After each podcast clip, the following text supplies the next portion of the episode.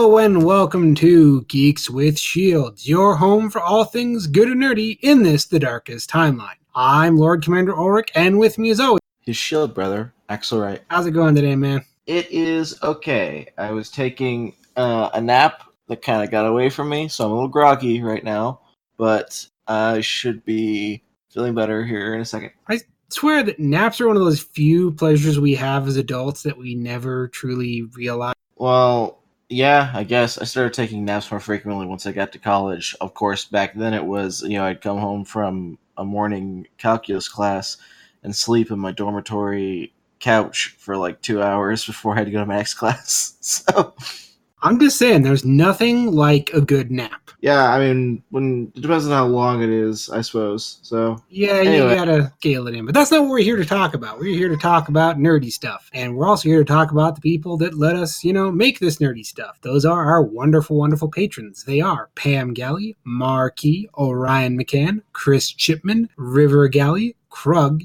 and Elmquest, and Reed D. Now, if you'd like to join that illustrious legion, just head on over to patreon.com forward slash geeks with shield. It only costs you 25 cents an episode, and every dollar helps. and we're here today to throw our two cents into a conversation that, okay, we're a little late to, I suppose, but you know, at the same time, it's pretty topical right now, which is, you know, Game of Thrones is over. Whoa. So, retrospective or review of the last episode, combination of the both, something like that.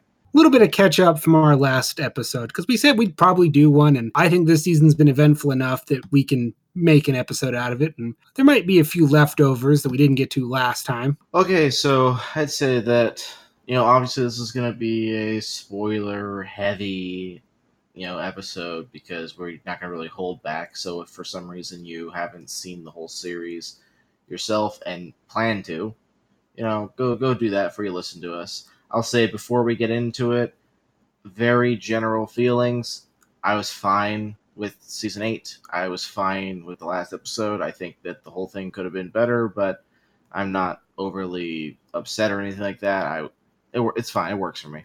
yeah the internet really hated this season i mean twitter became 10 times worse than it normally is sunday night Yeah, I believe that. And no i'm kind of with you i think it had its flaws but i still enjoy it overall So that's our general feeling. So now go make sure you're in capability of listening to spoilers mode and then and then come back. And or you know, if you're really gonna be really, really emotional about it, well now you know that we're not. So sorry. Yeah, I feel like the book wankers came out in force to lend their voice to see we were right all along. They're total hacks without the books, which okay, brief tirade aside, what call it. That is the dumbest thing I think I've heard about this show ever. The critique that uh, Benioff and Weiss were useless hacks when they didn't have the books to go off of, even though some of the best character developments and story plots have been made whole cloth from the book. Part two, let me hand you the books and say, okay, make a series. How well is that going to work out? It's not copy paste. And God, that is disrespectful at the very least. Stats, I feel like most of the problems that have been in the post book era don't come from a I don't know how, how do I put this? Don't come from a necessarily an issue in writing, but an issue in uh, um time. Like I mean, season eight's biggest problem was that it's it's only six episodes long. You extend it up to a full ten episodes. Like there, there's only one decision that occurs in the whole season that I was that I have a lot of problems with. Basically, every other decision is like, I just would like to see that fleshed out more. You know. So like, Yeah. example example right. One of the big ones people have been talking about, and I've seen plenty of people already give this take, but the whole Daenerys becoming the Mad Queen concept, right? Like, and yes, I know foreshadowing isn't the same thing as character development, blah blah blah. Point is that the decision for her to do that and you know burn people is to me not a bad decision. I just would have liked to see an episode or an episode and a half more build up to it, like you know, dedicated to it. And that's just a problem with having a shorter season. And let's kind of talk about that because I've given that some thought. And of course, there's a lot of dumb takes flying around. The best one being they wanted to rush off and do Star Wars, which when you look at the whole math of everything, that that's not how that happened. Well, I find that Star Wars is a funny example of this, but people who are really attached to you know these these properties, these mediums, will jump into theories without understanding even the smallest bit about how the business actually works. Remember, like there's the whole people having the conspiracy that you know uh, they're gonna you know Disney's got to bring back. Why is his name suddenly escaping me? The director from Force Awakens, Oh, Abrams. Yeah, like Yeah. we gotta bring back Abrams to fix the problems that Rian Johnson made. It's like, no, you dumbass. If you look into how the actual mechanics of how the business is run, like that just doesn't make any sense. It's not feasible for like what times people were doing, what directing, what times certain decisions were made. It's like that's just not what has happened, what went down. And you can only make those kind of statements if you don't actually look into what kind of decisions the company behind, you know, the director and stuff have been making. So same thing with Game of Thrones, right? Is like, yeah, you can.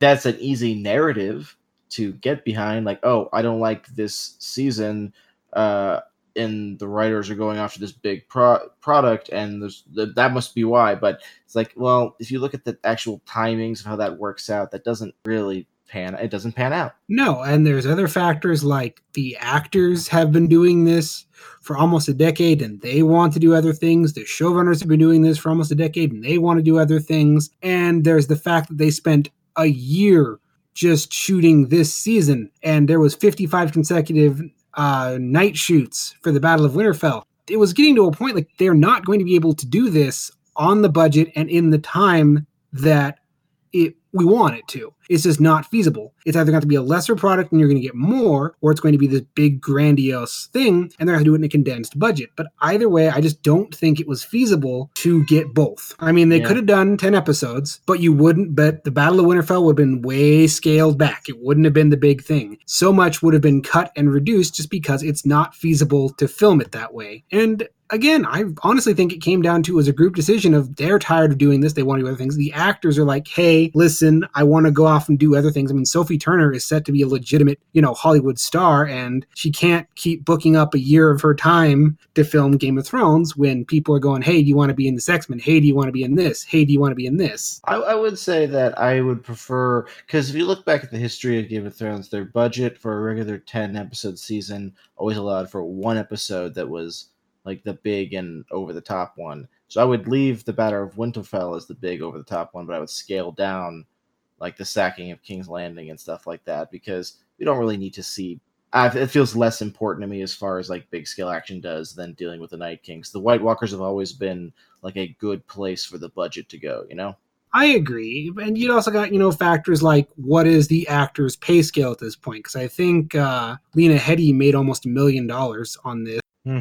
So it's just, it's getting to the point that it is getting massively out of hand. And they just kind of had to figure out, okay, we want to get this to an end. How do we rein this in? And maybe we would have been better off with 10 seasons. Actually, probably 10 episodes would have been better. But I'm okay with the end product because I just, I don't think it could have been done. I Well, yeah, think this like has was gotten saying, so big and so out of I'm- control. That's what I was saying. Like, I'm generally fine with what has went down. I just think, you know, yeah, could have been better for a lot of reasons, but what actually happened isn't bad. So I will, I will say up front though, the one decision that has really bothered me, the more I thought about it, is for anyone right who's, of course, you've either seen the ending or you don't care. Uh, at at the end, the person who quote unquote wins the Game of Thrones uh, is Bran Stark gets chosen as the king and that there's so many reasons why this doesn't work for me and me and my my girl were talking about it afterwards and thinking about it and there is a choice that fit the kind of rules that they had established that is so much better than Bran it's just not anyway like that's the one cho- choice like every other choice that they've made throughout season 8 I'm like uh, the, the worst thing I could say is "Oh, I would have liked to see more time for that. That, but that's the one choice I was like, this is this doesn't work for me for a lot of reasons. Yeah, so we'll circle back. Let's kind of start from the beginning with the first couple episodes, which I really like. You know, they're building up the tension at Winterfell, and everyone was bitching that they're taking too long. Why aren't they battling yet? And oh God. Sorry, I got a lot of baggage with the it's I fans didn't- I this season. I didn't see that. I didn't start seeing real criticisms until episode three because like the first two episodes I think are just like legitimately solid all around, especially episode two, which is like fucking great. Yeah, uh-huh. no, this really started good. There was a couple people going, I want the Battle of Winterfell. They only have six episodes. Why are they wasting time on character development? Funny because I feel like Game of Thrones generally historically has been the opposite, where it's like, yeah, the main reason to come to the show is well, actually, you know, it's the comic book principle, right? Where it's like any action is just frosting, it's a cherry. The the real reason that you come to something like these are for characters. So I don't know who you heard saying that, but I think they're morons. Okay, no offense to any viewers actually thought that way. I I was just being facetious. If you you know were if you were feeling that way, okay, power to you. But I was like, yeah, well, Battle Winterfell is going to be cool, but I just want to see, you know, Brienne chilling with Jaime, like these kind of character developments. Like the the knighting moment was probably the best moment of the uh the season. So Yeah, and I mean, it's a great setup for what's to come. You get some great reflections on character development. You get one last great Tormund joke in there, and you also kind of reflect on he's a genuinely good guy. He isn't lusting for her, he loves her. He, you know, loves who she is and how she is, which I thought was kind of a nice touch and kind of a capstone to that joke. I guess I felt I felt there was less because he was lusting after her, but he also had enough right because the wildlings have always had this thing about spear maidens and you know women are warriors just like the men are. And so i think it was more like because tormund doesn't really know brienne but he is certainly attracted to her and he certainly respects her. So he's not gonna belittle her. And he saw that she seemed to make to him to make a choice. And he was just like all right well i'll just i'll deal with it then. So i think it's a little more com- or a little more complex than than anything simple and that's kind of what's great about it Yeah, no, I really like that. Um, turns out Pod can sing. That I, I find it's always weird when we find out actors have some weird talent we never knew they had. also did you notice that podrick drank when the question was are you a virgin so I missed impl- that. yeah so the implication is he never actually slept with those prostitutes he probably just sang to them and that's why they refused to take payment Interesting. I Yeah, didn't notice that. yeah because pod's just a great guy He is. And I mean, the one takeaway from that episode, I was kind of afraid, like, oh man, all of you are going to die. yeah And then we kind of get to the Battle of Winterfell, which this is the only episode I have issues with. And it's largely from a military strategy point. It hurt me so much. Well also the better winterfell yeah as far as military strategy is concerned is terrible but that's kind of been a recurring thing in in game of thrones but there are not that many fantasies that actually have like strong you know military tactics. Literally the only instance i can really think of i in doing that is like lord of the rings battle of helm's deep which is an amazing example of you know applying military tactics to fantasy but like Battle of Bastards, uh, okay, it's it's bad, but it's supposed to be bad because it's someone having letting their emotions override their judgment. Well, the setup was all there, and you could see it.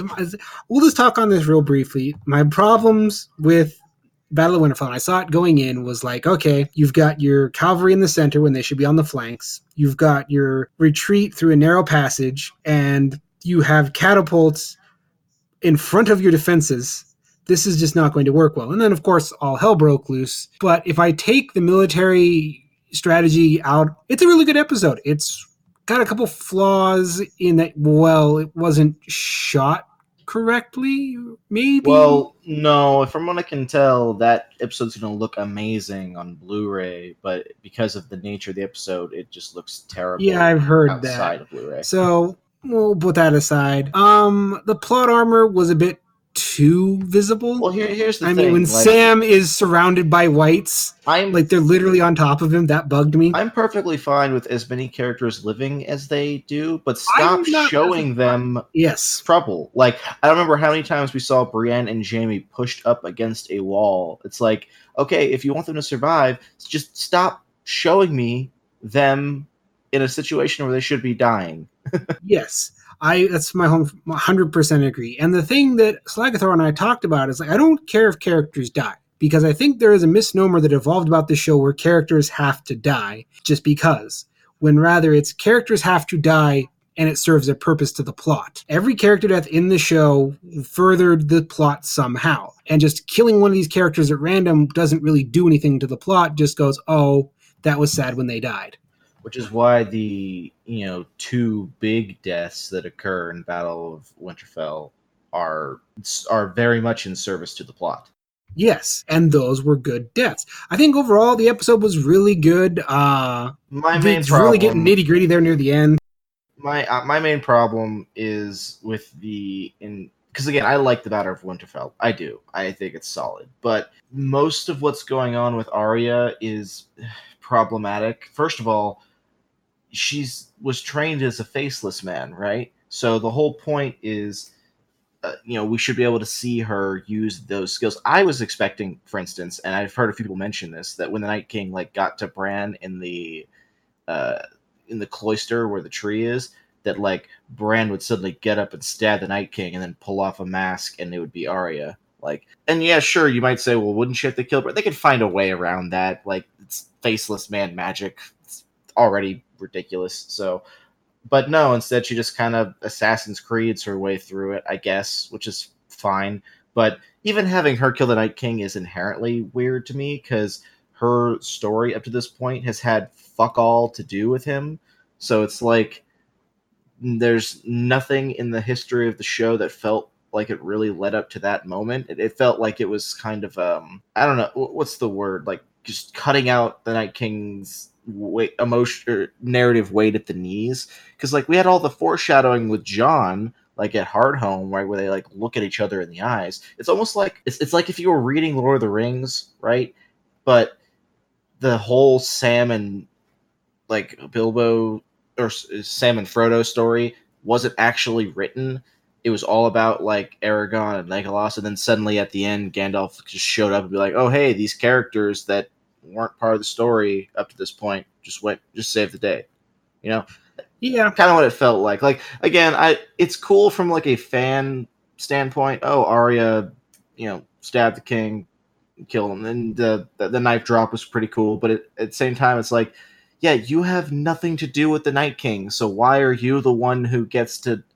Ah, ah, that that because just it subverted your expectation. which so it wasn't like it's a it's like it feels cheap. That's that's what it, it feels cheap.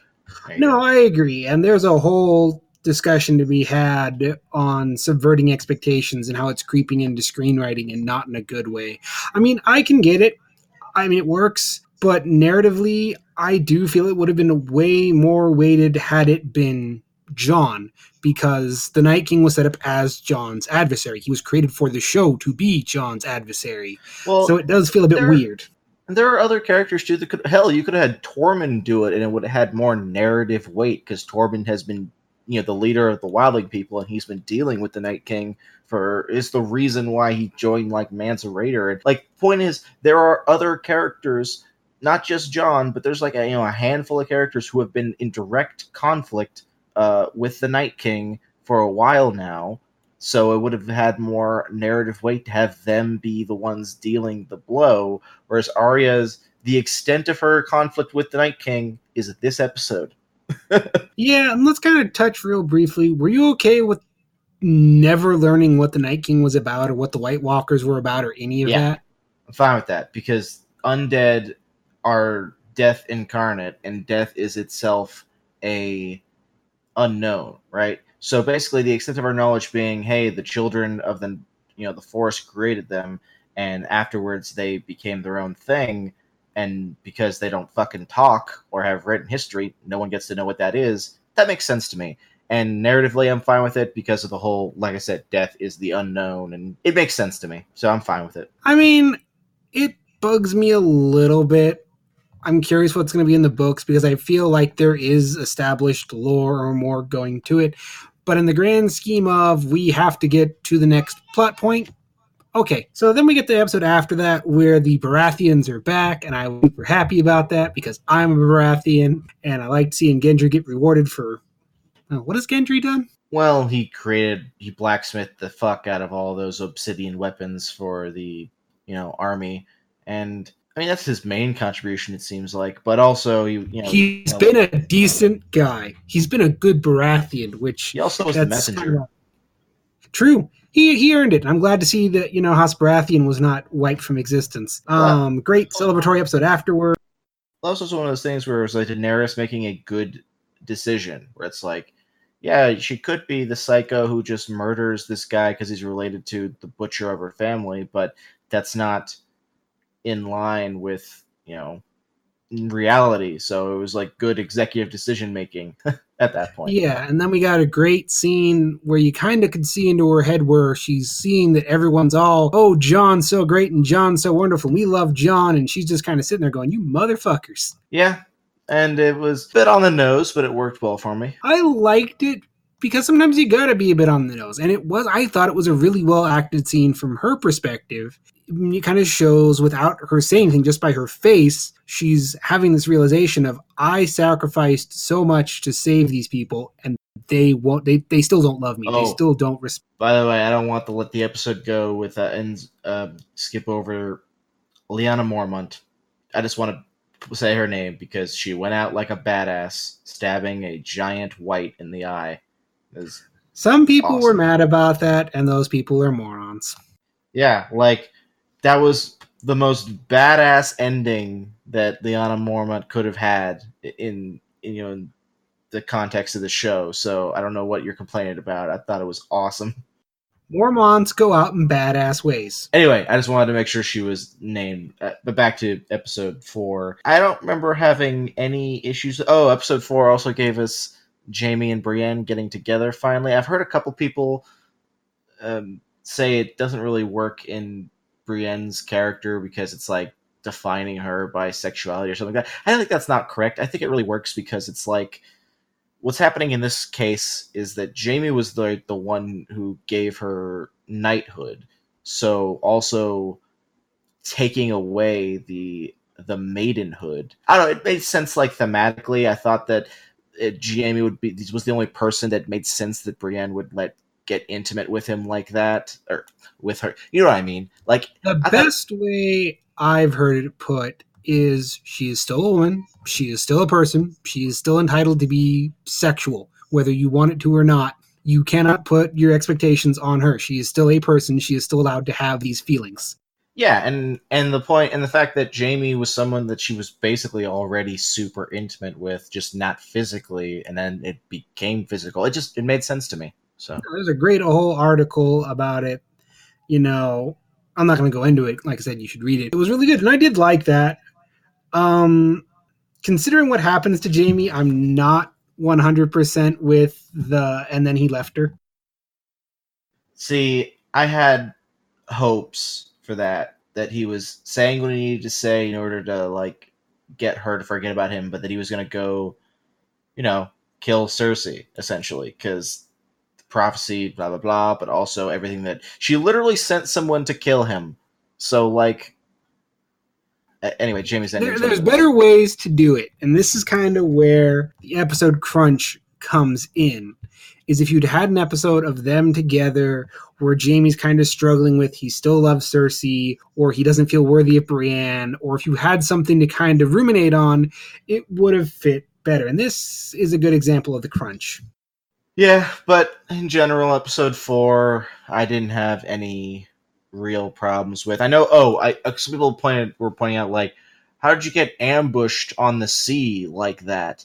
And to anyone who doesn't understand naval warfare, uh, that can easily happen. Read about the Korean Japanese War with Admiral Yi, Yi and how many times he ambushed people, even though he had no right to. like, it, it can happen. It's not. you hide behind a mountain or an atoll or anything, it's kind of hard to see unless you're really high up. Yeah, and in Daenerys's case, there were literally clouds. So, as and well. I mean, I kind of have problems with that. And it's more the bigger thing is you can see the budget cuts coming in, like the Dothraki charge we didn't get to see, or killing off uh, Rhaegar, Rhaegon that quickly. It, bugged me, but it didn't ruin it for me. Well, I also felt like that was one of those things that was what what's the word establishing stakes again. yeah, well, but I, I think the the, stakes whole, are artificial. Well, yeah. Here's here's the thing about Also stakes. Stakes are an interesting concept, I think, because I think stakes are bullshit most of the time. I think people who are like, "Oh, there are no stakes," are I don't know. It, it really fucking bugs me most of the time. Like people say that with Marvel movies, like, "Oh, there's no stakes because of course the hero's gonna win." It's like you're not using that term correctly. So, but what I mean in case here with Daenerys and and this scene is that by just killing one of the dragons, it establishes a hey, you can't just use your dragons to solve this problem because there's now a weapon that is effective against them. So that means that this is a new puzzle for the character to solve, and that is a stake, quote unquote. You know? I more look at it as this is another push into her Jenga tower of sanity. I guess. Like For she me- lost me, it's like- she lost a bunch of people at Winterfell, she lost a dragon, she loses Missandei.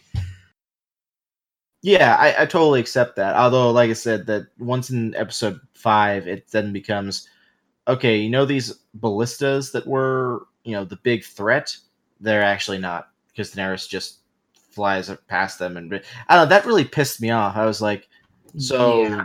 they were a big deal because they can kill the dragons, but once Daenerys, I guess, is focused, oh, she just dodges them all and destroys them, and it just seemed like a really cheap way to get around a problem they had set up for themselves one Yeah. episode prior. And I was like, that just seems sloppy to me. That's what I mean by the stakes being artificial. I mean, it was cool that she attacked out of the sun, which is a cool little bit of Game of Thrones lore for those of you that have read Blood and Fire, Wrath and Blood.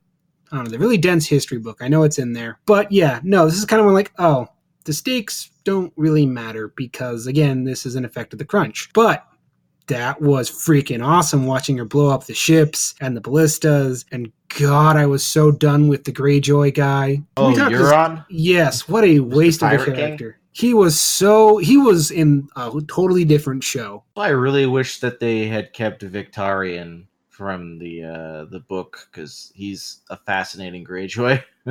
Yeah, because he just feels like he wandered in off one of the mini Pirates of the Caribbean spin-off sequels, what have yous. Yeah, I can hear that. So anyway, episode five, lots of controversy online.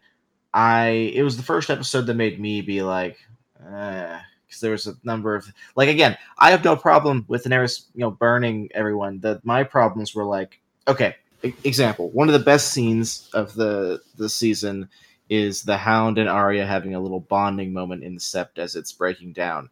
That's fine. At the same time, though, Arya has literally come all this way to kill the queen, even into the city, and then the Hound's just like, "Hey, don't be like me," and and she's gonna die anyway. And then Arya just accepts that and leaves. I was like, that feels very forced and not in Arya's character. I feel like the Arya we'd seen up to this point would still be like, "No, I'm gonna fucking be the one to drive my blade into into her chest."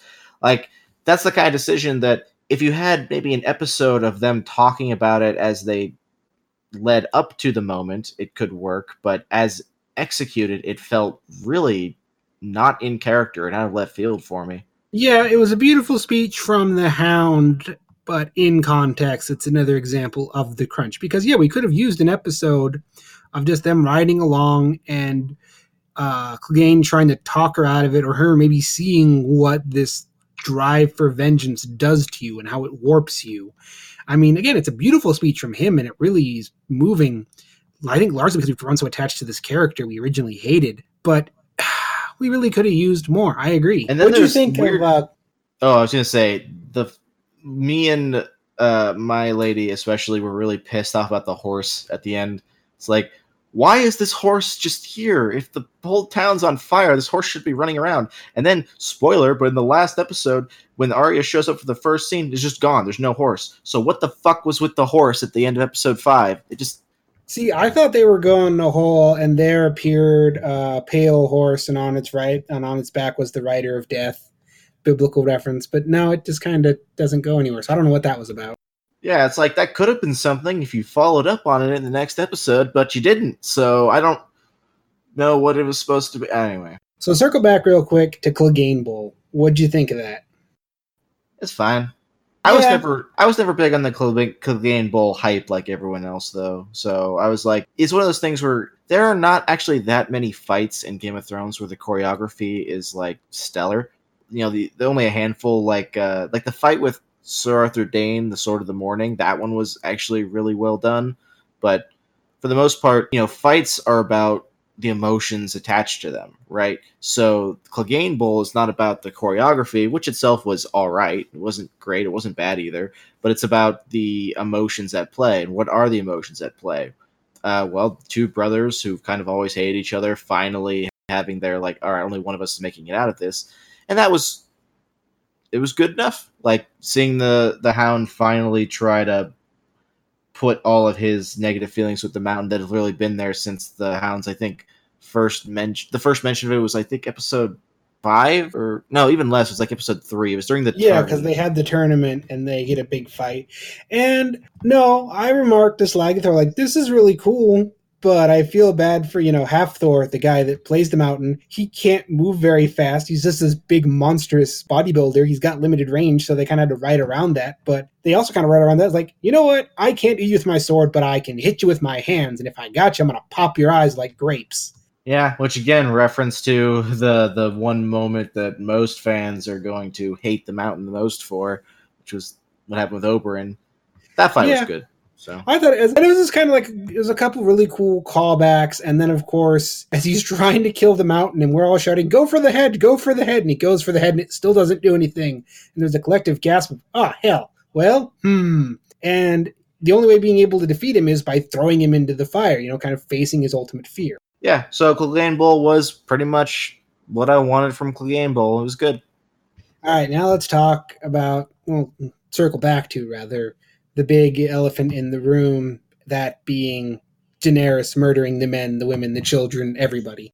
yeah, I would have liked again another episode to bring her to that point before because it, it I I'm fine with the decision because like they had kind of you know throughout well Tyrion points it out in the next episode because so many people were fucking being you know dicks about it. It's like let's have the most popular character just talk to the camera about why this makes sense, but it does make sense. But I still would have liked some more dialogue to to build up to the the moment, the decision. You know. Well, here's the thing, because I gave this a lot of thought. Firstly, I referenced back and mocked all the people that were bitching about why does she care about the civilians? This is a medieval siege. No one cares about civilians. Follow me like, oh my god, all the civilians, how could she? So that was a funny one. The other one, and I looked at this both in context of the universe and in historical context. Genghis Khan was notorious for going to a and going, hey, surrender. If you don't, I'm going to murder every one of you.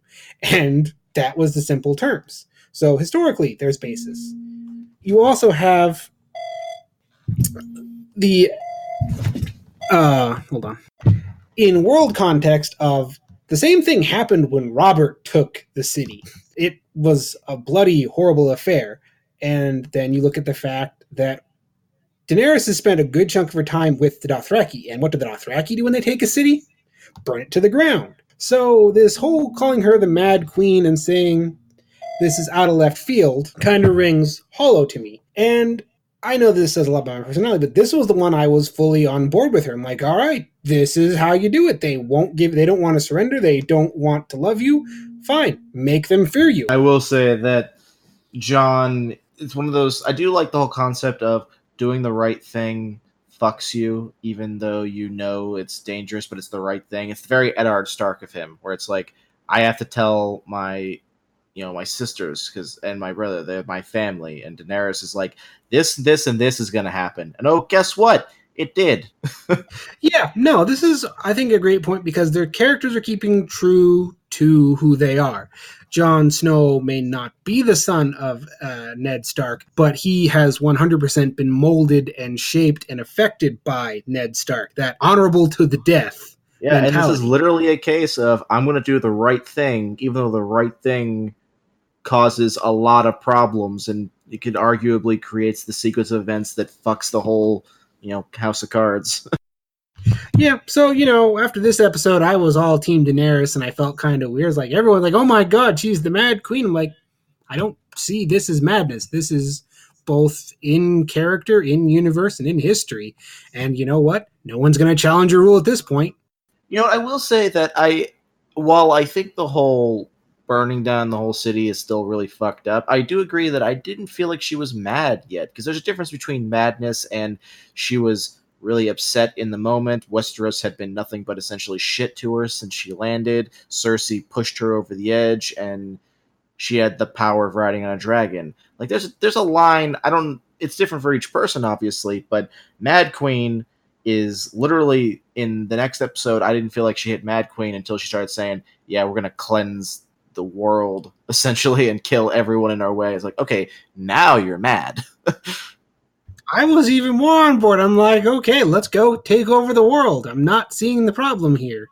Yeah, but you have a god complex, so you gotta admit that's from. Oh, I know this was 100 percent playing into it because this big speech of "and we're going to go forth and we're going to conquer the world and we're going to do all this stuff." I was like, "Oh man, let's do this." Wait a second, this is supposed to be bad, but I'm on board.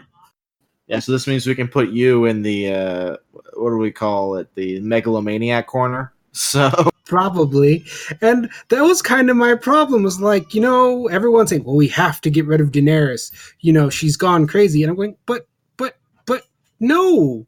She wants to go out and conquer the world. She's not doing anything god awful. She's not burning people alive after this. Well, okay, there was the slaughter after the surrender, but still, this is all in historical military context of what happens after a siege. It's not like I'm seeing anything that made me turn turn against her. So I kind of felt on the outs with that one. I know most people are like, "Oh my god, she has gone mad. We do need to kill her." Well, I, I would say that my feeling wasn't like she's gone mad. We need to kill her. My feeling was she has crossed a line and now she's dangerous to you know a lot of people. So we need to put her out of the picture. And john again is this concept of doing the right thing even though he doesn't want to right? And so the whole like great scene of him and tyrion talking in the room is about tyrion trying to convince him of what is the right thing. And of course quote unquote right thing is entirely based on arbitrary lines and what your perspective is and what you value. And so that's why Tyrion's like, hey, here's my perspective, here's what I value, here's why you should feel the same way. And in the end, he manages to convince Jon, meaning that Tyrion used his oratory skills in the last episode to completely upend the entire structure of Westeros. So like for everyone who's been like, yeah, Tyrion's basically been an idiot for two seasons. Correct, but here he is, like in the last episode, you know, being the ultimate string puller. So I think people got way too caught up in Tyrion being infallible. Like all those complaints, like, oh, he's dumb now. It's like, no, he made a mistake. He got beat. That's okay. Characters can make mistakes. Characters can fail. That's yeah, but it like he failed a, a lot a lot of times. Oh, I agree. There was a bit too many, but I still feel like a lot of that people's reaction to it was Tyrion is the smartest and should always be the smartest and should never be tricked or beat. And part of that, a lot of that was narrative nudging. Like, okay, Daenerys is here to conquer the Seven Kingdoms. How can we put this on ice for a season?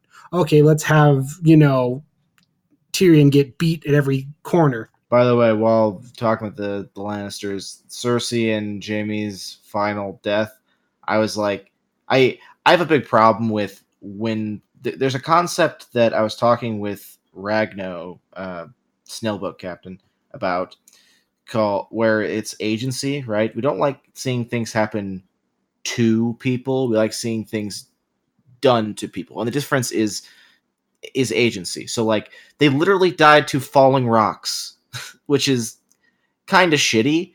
So like I would have preferred a much more direct cut. like I would have preferred example and again this is bullshit of uh, you know judge the show you have not the show you want. I I know, but just indulge me for a second here. The ending I would have loved to see for Jaime that wouldn't have been you know backslide would be keep the Euron fight if anything because having Euron go out thinking that he killed Jaime Lannister is kind of perfect for him as much of a you know uninteresting character as he is.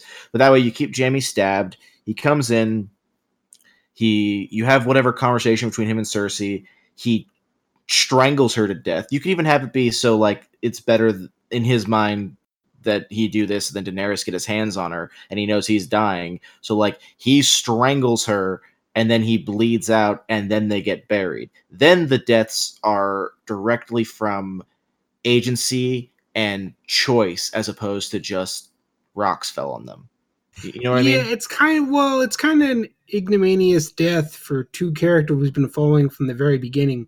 One of which we really truly have come to loathe, and Yeah. it just felt kind of boring. I mean, I don't even need particularly need for Jaime to kill Cersei. I think narratively it would have made sense. I thought it was interesting that they gave the death that we all predicted for you know Jaime and Cersei to Jon and Daenerys. More on that later. But yeah, falling rocks is just like oh, this is kind of meh. I wanted Cersei in full Mad Queen mode, but they wanted that to be Daenerys. So I don't know what they could have done that I would have been that would have been better. I don't. I'm just I'm not happy with it. anyway, I'm again, that's a decision that like I- at the end of the day, I'm fine with how they went out. I just think it would have been better if their deaths were from some were from agency as opposed to non-agency. Yeah.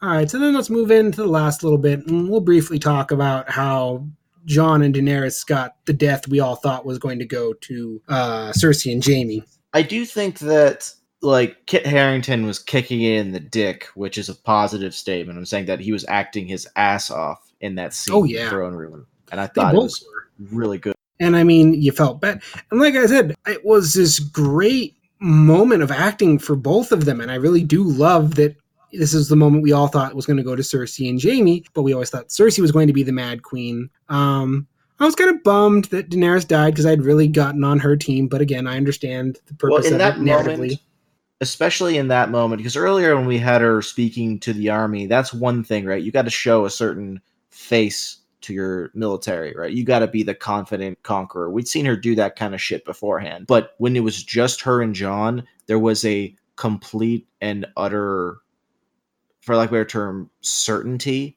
in what she was saying. In her eyes, there was no hint of any sort of hesitation or regret or any negative feelings about what she'd done, which is not I'm not saying she has to have that. I'm saying that like like if she's Mhysa, which is one of her names, right? The the breaker of chains, there should be a certain level of of care. So like I'm on board with the decision necessarily, but there should be like a this is what's necessary to what she's saying. Instead it was more like just the yes, I am correct. And that's why I was like, at that point, I felt like Mad Queen was apt because she was so utterly confident in her rightness, and that's that's zealot. She was a zealot at that point, and I could you know could see it in her face. And I know this probably says more about me than I'd prefer, but I view it as surety of purpose. She knows what she wants, she knows how she's going to do it, and she's 100% confident in her ability to achieve that goal. And again, I was kind of rooting for her, but you know, it goes the way it goes.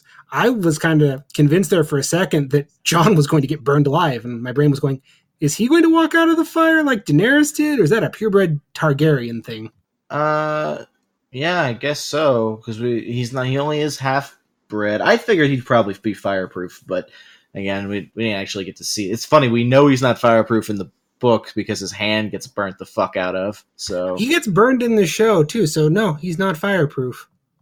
yeah, there we go. It's a so now purebred Targaryen thing. Yeah. And then, you know, Drogon destroys the chair as a very, very strong. Do you understand what we're going here going for here, folks? Well, also message- to anyone to anyone who's saying like, "Oh, why is you know the dragon burning the chair?" That seems like a very intelligent thing. It's it's it's a fucking dragon. Well, but dragons in mythology and stories tend to be as intelligent, if not more intelligent than humans. So just because Drogon doesn't speak, doesn't mean he doesn't probably understand very well what's going on around him. There's also been examples both in the books and in the shows of a semi-empathic connection between Daenerys and her dragons. Which also then extends to Jon and the dragon. Hence why, you know, they like him. Yeah. Sure. So it's a dumb nitpick at this point. So then let's kind of circle around to the big thing at the end that is Oh, okay, let, let me rant here just a little bit. So you know they, they come they come together, right? They're like, all right, we're gonna elect a king, and that's how we break the system. I'm fine with that. I think that's actually kind of a clever way of, of dealing with it. It's like, all right, we're basically dueling away with, for now, with uh, generational monarchy, and we're creating essentially uh, an oligarchy with a figurehead. That's pretty much what Tyrion says. He's like, the king should be, or the, the ruler should be someone with a good story that the people like, while the you know the council and us lords are actually doing the ruling. So it's not a huge shift but it is still a, a reasonable shift. But choosing bran has problems for a number of reasons. Like one the guy's so disconnected from humanity that even as a figurehead he doesn't work because he has no connection to the people. How can he be a good uh, a good figurehead when he doesn't fucking care because he's also being the three eye raven means he's like got a station that's already higher than being a king. And so there's like no re i feel like he's already above this so he shouldn't be involved in it to begin with. And okay now obviously because it's the song of fire and ice me and the people i talked to were like yeah Jon should be on the throne at the end because he is fire and ice and that's why the title makes sense. But if Every decision up to this point still happens, so Jon is off the table. I can accept that. But we get to the everyone votes, right? And we we looked at everyone that was available, and it should have been Sansa. It should have been. Like if you asked me five years ago, or if you if you told me five years ago I was gonna be like Sansa should be on the Iron Throne, I would have been like, "You're fucking insane." But at this point, she is literally the best option. She is first of all, she's the only option that will keep it to be the Seven Kingdoms, because by putting her in the Iron Throne, the North will follow. And you can tell that with Sansa, she'll probably be like, give the North the option to stay independent once she's on the throne, but the North's going to follow her because she's Ned Stark's trueborn daughter. She's trained in you know matters of state by like Baelish and you know all these people. She lived she her formative years were in King's Landing, so she has a connection to the place specifically, so she won't feel like pulled away to the north. Uh, you know, it's like oh, also they make Brienne uh, the head of the Kingsguard, which means that she has to, as they currently establish it, she has to break her oath to protect Sansa because she leaves and goes to King's Landing, which doesn't make any fucking sense because Brienne is our, you know, center of chivalry. But if you have Sansa be the queen, then it totally makes sense that Brienne becomes the the leader of the the now the Queen's Guard. So that would be more consistent. There's like all these things just these they pile on each other where it's like Sansa is the ultimate choice. Also, the you might say like, well, you know, it's still old medieval time and they want to be kings and not queens, except that they literally had a queen for like the last year. They had like, two queens. Yeah, so they've been laying down the groundwork even for the idea of just having a single queen ruler, right? Like it just it would make so much more sense be so much more consistent still get in also having her choose tyrion as the hand would also make sense because she knows what tyrion is capable of she respects him she knows how smart he is whereas bran doing it just feels like uh, a fan service. I have no actual connection to you, but of course you got to be King's Hand because the audience out there wants to be King's Hand. But if you have Sansa do it, it makes sense in character because Sansa knows Tyrion, has emotional connection to Tyrion, and respects it. Like there are so many reasons why Sansa is the logical choice both in universe and from a narrative construction like you're writing it. So i have i just i want to know like they had to have thought about it so why didn't they go with that? I'm... my money says this is the ending that happens in the book and they didn't want to go away from the book. But the problem is i think sansa has developed to be a different character than she will be in the book and is better a better fit in this version of the story. And this kind of comes down to maybe they're afraid of changing the ending but I think that Sansa would have been the better ending overall because exactly, you're right. Bran, when he was announced, like, why? He doesn't care. He has no connection. He's so above it all. He's, I mean, people like, oh, well, you know, he'll be dispassionate. We've had two very passionate kings. You still need a level of passion. It's just, no, I don't like it. it and also, we know, it, but I don't we know like Sansa it. does care because she's gone on at length about the the plights of her people in the in the north so you know that she'd bring that same kind of care about people in general, but also also you know that the idea right now, the the theme comes out because like what is what is the the fucking phrase of Game of Thrones? When you play the Game of Thrones, you win or you die. Except at the end, the person who won the Game of Thrones never played the Game of Thrones, which is that's a weird fucking set of. Whereas again, Sansa learned the game. She she is a master at the game. She is a natural follow up after what went down with Cersei, but without a lot of her negative baggage because she's seen what kind of negative shit those kind of rulers and people in charge do. Hence why she cares about her people. It would have been so much more proper to have fucking and you could leave Bran to be fucking in charge of Winterfell in because he'd basically be get to stay in the north essentially and do his three-eyed raven thing while being a figurehead. Like let Arya go off be a pirate. That's brilliant. Let Jon go off beyond the wall. That's fine. That's good. But yeah, Sansa should be in the fucking throne, and then it would still be the Seven Kingdoms. And uh, I'm just, it's the one literally it's the only decision in season eight that I'm like there was such an obviously better choice for what you constructed that it baffles me that they didn't go with it. Yeah, no. I mean, after the season ended, I sat down and I thought to myself, if we take Bran out of the story, like Bran dies, what changes in the overall story arc? Yeah, no, if you go back to the entire series and took out every single Bran scene. Okay, three, two, one. If you took out every single Bran scene in the series, it really wouldn't change anything. Like the only Bran scene that ever had any emotional weight was Hodor's death. And yes, I love that scene. Great scene. But Bran scenes have always been the weakness of Game of Thrones, or at least the weakest scenes, except for like Dorne. But since Dorne was really contained to like two seasons, while meanwhile Bran's been there the entire show, it's more of you know a glaring thing, you know? Yeah, no, this 100% feels like a book ending that I'm sure will have a much bigger thing. I'm convinced the Three Eyed Raven is going to actually be explained more. The Night King, all of this is going to be in the books and will have some big resonant meaning. But in the show, Bran does not matter. As Axle said, Sansa is 100% the clear choice. Yeah, and it's it's so clear to me that it, that's why it's like baffling. That's why I'm super upset about it. And there are other like little things like okay, Sam why is Sam Archmaester? He's not even yeah. a full fledged maester. Also, unlike Jon, who died, like Sam's oath to the Night's Watch is still in effect. So, also, yeah, you're sending Jon back to the Night's Watch. Why don't you send Sam?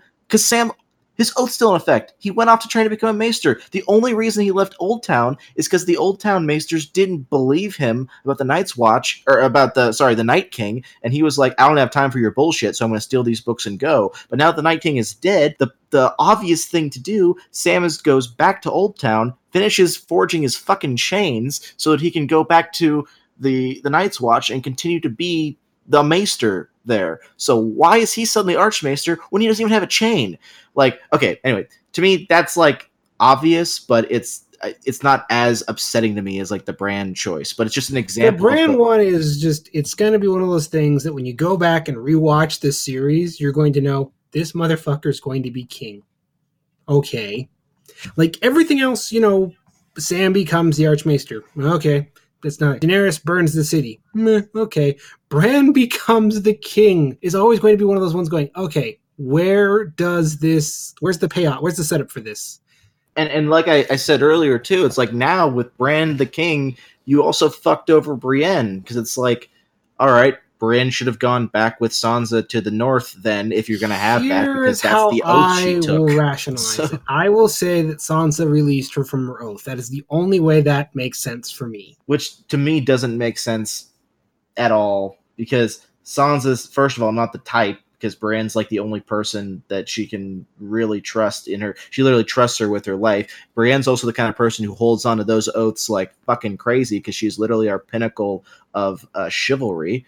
So literally, they did it. They did it because us as fans, right? She's the first female knight, so to have her become the the head of the Kingsguard, the highest seat of a knight, is like true poetic justice and is great fan service. So it's like, oh, obviously we want to put her there for those reasons. So it's like, all right, you're going to do that anyway. Then the fact that it's just an extra point in this is why it makes sense for Sansa to be queen, but you don't do that, then just fucks her over, and it yeah, it, just dicks No. with Brienne's character, and that pisses me off. It doesn't bug me as much, mainly because I just I like that Brienne became leader of the King's Guard. That was nice. It would have been better had Sansa been queen, but we're not going to keep beating on that one. I'm Let's sorry. just I- answer all the right, I will- last I will- big question. yeah, let me, let me finish up then by saying, like, as you can tell, uh, I, I am of the opinion, generally speaking, like, I'm really pissed off at all these people that are like, oh, uh, uh, I love you, Ulric. You shared one of those memes that I really love where it was like Arya talking, saying, a lot, a lot of people are want to sign a petition to redo season eight, and it cuts to the Hound going, lots of cunts, right? Yes, I, I love that, and I agree. Like, the, don't be you know whiny and uh, like that. And th- again, the same thing here, where it's like, yes, I am super fucking upset about Bran getting chosen because it's stupid and there's a clear, more obvious choice. But it's the way the show went. I can look at it and be like, well, okay, I the ending still happened, and I'm not gonna get my knickers in a twist over the fucking thing beyond this little rant I'm giving here. So my point of saying this is like, yes, I am this upset, and I still think the people who are signing petitions and stuff are, are bullshit. Well, I think we both recognize that this is something we could never do in a million years with all the money in the world. Like we're not gonna we're not gonna be able to produce a show to this quality. And this is the last thing I want to get to is a lot of questions. Does the ending ruin or taint your feelings for the show overall? For Oh, me, fuck no. I still love Game of Thrones. This has become one of my pillars of nerddom. I want to learn more. I want to play around in this world. I really enjoy it. And Yeah, while give us give us a spin off with uh with Pirate Arya. That's gonna be awesome. Oh yeah, no, there's a bunch of I want to go back in time, I want to go forward in time. I still love this universe. And as rocky as these last two seasons may have been, I am still on board. I will still enjoy watching this show. I will still enjoy talking about this show with people. This is not like How I Met Your Mother, where the ending ripples back and kind of taints the rest of it for me. It is still a solid, incredible show that See, for me, right, I'm a fan of Dexter. There is not a show I can think of with a more infuriating ending than Dexter, but I can still watch five seasons of it and have a, a good experience with someone. So it's like if I can do that, if I can if I can still find that show not tainted by three absolutely atrocious ending seasons, then I can survive a middling season of Game of Thrones for an ending. Not even terrible, just you know, middling. And I think a lot of people have put it best. Even with the current way the show ended, it is still 10 times better than so much other stuff on TV. Yeah, exactly. Damn right. I mean, Game of Thrones at its worst generally is still better than 80% of other TV. So, All right, well, those are our thoughts on Game of Thrones. We love it, we stand by it, and we look forward to your constructive criticisms of it. yeah, So- but uh, don't don't try to get us on any of those like um, anti D&D things because we're not we just don't agree with that. And, you know, writing you're not the writer. It's h- writing is hard.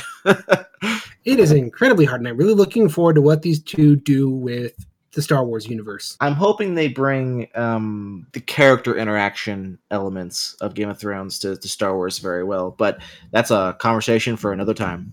All right, let's do our suggestions of the week real quick. Okay, mine has fuck all to do with anything we're talking about. See, normally when we do these suggestions of the week, they're supposed to be just things to look at that we've been doing recently.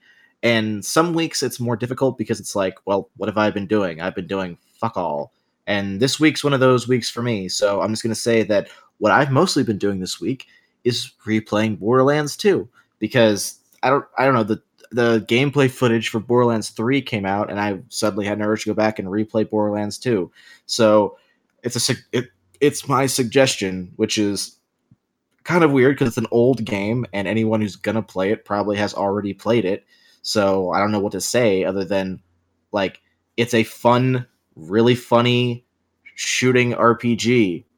And if you haven't played it for some reason but are aware of it, and it gets like if it goes on sale, grab that shit because Borderlands 2 specifically is fun as hell, and it's what I've been doing recently. And I'd say it still holds up. I, I think it does a lot more than the pre sequel or Borderlands 1. Like Borderlands 2 is a legitimately amazing game. My, my buddy Eric, when I met him, he hadn't played video games in 20 years. And I just started trying to explain to him Borderlands 2.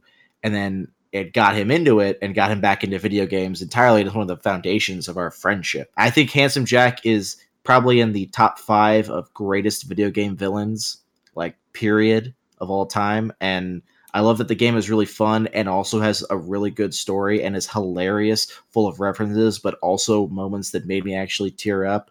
Anyway, I could do a whole episode probably on my feelings about Borderlands. Like it's one of those games that's a really big deal for me. And yeah, just saying like that that's my suggestion of the week. All right. Well, mine is going to be kind of surprising for those of you that know me, or maybe not. I don't know. I found myself surprised by it, and that is uh, Netflix original series Tuca and Birdie. Okay, I have now watched the first two episodes, and one thing I want to say that show is surreal as hell. Now, Oh. Lisa uh, Hannah Hannahlet, I don't know how to say her last name, but who's like the main character and concept like designer, I guess, for this and BoJack Horseman.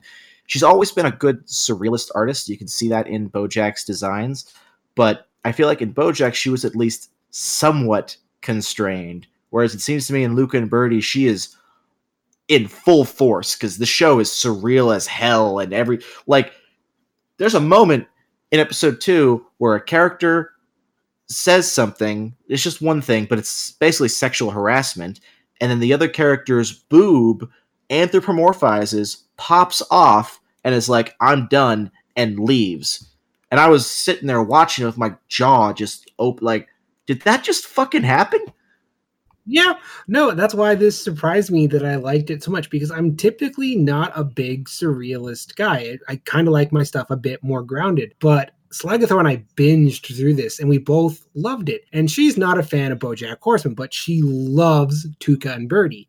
And it does, it's got a lot of the same humor as Bojack, but is more through a female filter, which is very it's also a lot less grounded like one of the things i oh, love yeah, about it's way more surreal.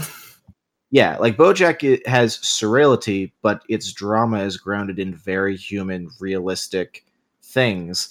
Tuca and Birdie is, from what I can tell, grounded in general sitcom tropes, but taken to this crazy surreal level that is what makes it interesting. But it's just, it's out there, man.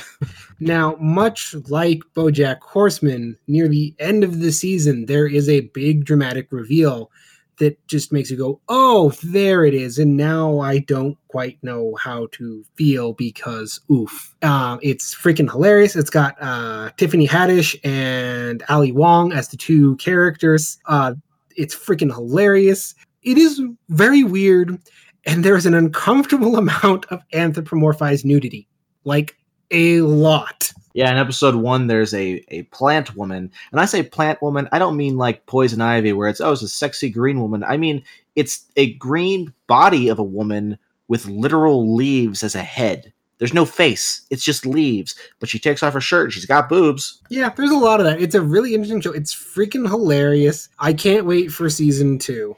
I do like that the show is very, from what I can tell so far, again, I've only seen two episodes, but the show is extremely feminine, but in the best. okay, I, it's, it's a weird statement to say that because it's like I, I like it. I like that aspect of it. That this show seems to be coming from a very female perspective in a very interesting way. Because I'm a male, so it's like I like seeing things. I get to explore perspectives that I don't, you know, have already. Because it's you know that's what it is. It's exploration. It's being exposed to something new, and it's uh, a different. You know, it doesn't feel like other things I've watched because of that. You know, so surrealist and and and like there's animals and one thing about Tuca and Birdie that really surprises me though is that I there are some times where I feel like it might be too animated. Like everything is very constantly in motion, and it it kind of gets on my eyes sometimes. Like it kind of hurts. I can understand that, but I love some of the background humor going on. So I will just say this: if you like BoJack Horseman, you need to watch Tuca and Birdie. It is the same, but vastly different at the same time. Yeah, I would I would agree with that. It does it has that same feel it feels like the most wacky portions of BoJack like kind of concentrated like it's the same style, but it's just amped up. Like I said, it feels like it's less constrained, and that can be problematic or you know amazing for you depending on who you are. But at least give it a shot. So. All right. Well, as always, thank you for listening. Be sure to like, share, subscribe, do all the things because that is how this show grows and reaches new audiences. And I'm supposed to, you know, support or push whatever platform you're not listening to us on. So, whichever platform you are listening to us on, hey, thanks. Right now, we're mostly on uh, YouTube and SoundCloud. Well, I mean, I think we're exclusively on YouTube and SoundCloud, but we've been looking into a few others like Podbean. I don't know where we are on that because Ulric handles more of the behind the scenes stuff than I do. But if there's any platform that you use, that's right, you, the audience, if you use that you want us on, that would be easier for you, like you know, something that you'll have all your other podcasts on, let us know what it is so we can look into it. Like we looked into Libsyn, but it's not right for us at this moment. But maybe when we have you know further down the road and we have more things going on. But the point is, let us know. We don't we don't know all the platforms, so give us ideas. Market research is appreciated. As always, this has been Lord Commander o- and his shield brother, Axle Wright. Be sure to tune in next time, and as always, stay on our